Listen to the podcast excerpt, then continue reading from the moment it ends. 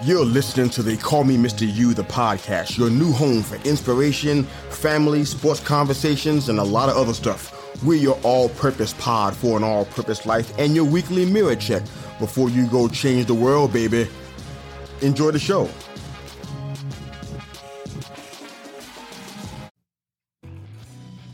Hey fam, it's Mister U.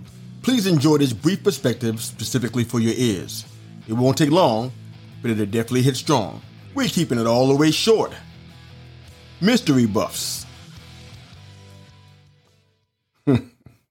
Mystery buff. I definitely consider myself one of those for many, many years. I guess it's somebody who just loves a good mystery. If I'm being transparent, I still do. So in your mind, let me ask you a question. In your mind, who would you consider the top five detectives that you've ever seen? You can use ones from real life or on television. Who are your top five detectives of all time? That question's not so easy, is it? You might say Kojak. You might mention a guy with a long beige trench coat. Excuse me, sir. One more question.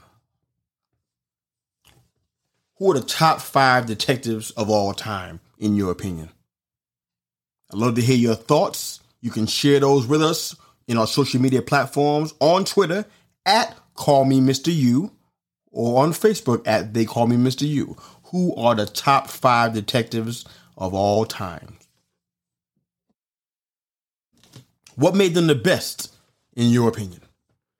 If I had to pick five right now, just off the top of my head, without really thinking it all the way through, the list would have to include Sherlock Holmes and the Belgian wonder Hercule Poirot. Without a doubt, those two would have to be in my top five. Probably one and two. Or two and one. Hmm, not sure. But there are some incredible stories out there about real-life detectives who solved historically difficult cases that were in the news in the eighteen hundreds and the nineteen hundreds. We won't talk about all those on this show today, but do some research. Check out some names. Check out the stories of names like Jigsaw John or Izzy Einstein. Check out William J. Burns. The stories are incredible. You'll find a wealth of information on the art of detection. You also find an unwillingness to stop when the truth is still out there and the culprit has not been found. You find a tenacity and an unwillingness to let persons that are crying out for justice to be left hanging. There's a lot of great real-life detective stories out there. I know we enjoy the ones on television, but there's some really strong ones out there. There's definitely a fight for many of these real-life and fictional detectives that they were always game to fight. They refused to quit, even when they were in peril and life-threatening situations themselves. Some of these detectives actually paid heavy costs to their physical and mental health just to make sure justice was served. I'm talking about the real-life detectives, not the ones on T V now. The real-life ones. They paid physically and they paid mentally, living a life of seeking justice for those that have been uh, wronged or hurt. We send out a tweet or an emoji and we consider our jobs done.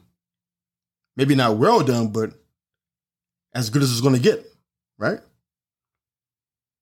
These detectives spent decades, sometimes their whole entire career, to solve one case. They couldn't live with themselves without solving that case. They couldn't retire until they solved that case. They couldn't stop working on that case one day in a twenty, thirty, forty-year career until that case was solved. Do you have that kind of tenacity? We may consider ourselves mystery buffs, but do you have that kind of intense determination to make sure things get done right? That justice is done? Everybody loves a good mystery, I'm sure. It makes you think. It makes you assess. It makes you review. It makes you slow down and really look. Exactly the polar opposite of what the world around us encourages. Ain't that right? We're force-fed a steady diet of hurry up, go faster, get it quick, keep moving, more and more, give me some more, give it to me fast, give it to me now.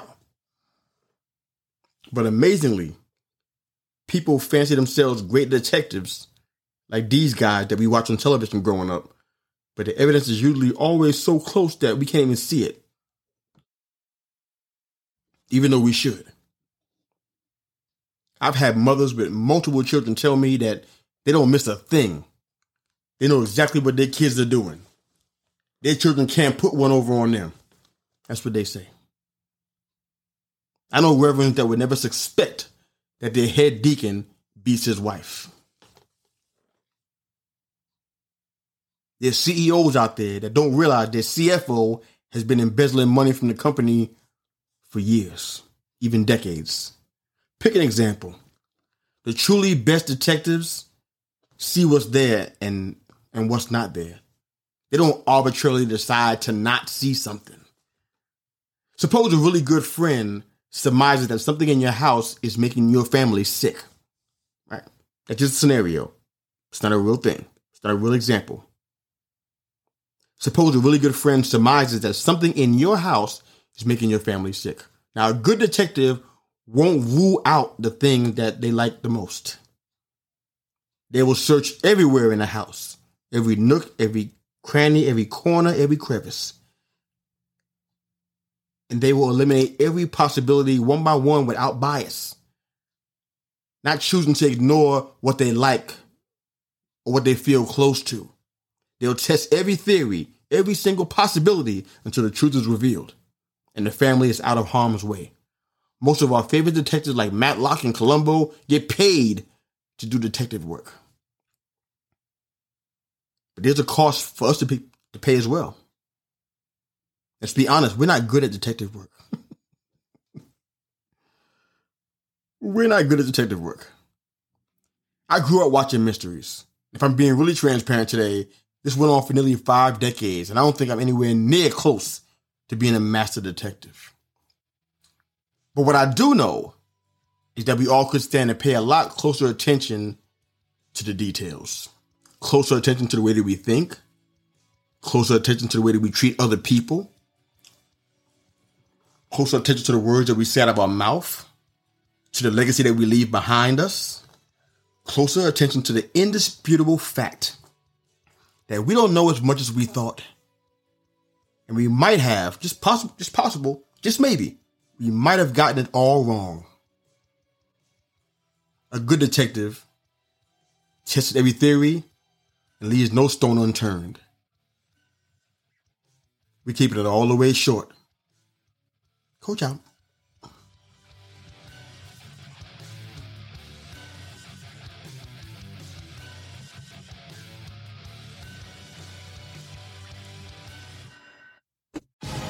Thanks again for listening to the Call Me Mister You, the podcast. Hope you enjoyed the show.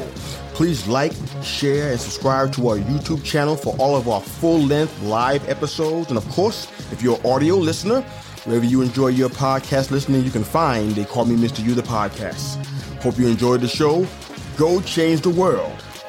Coach out.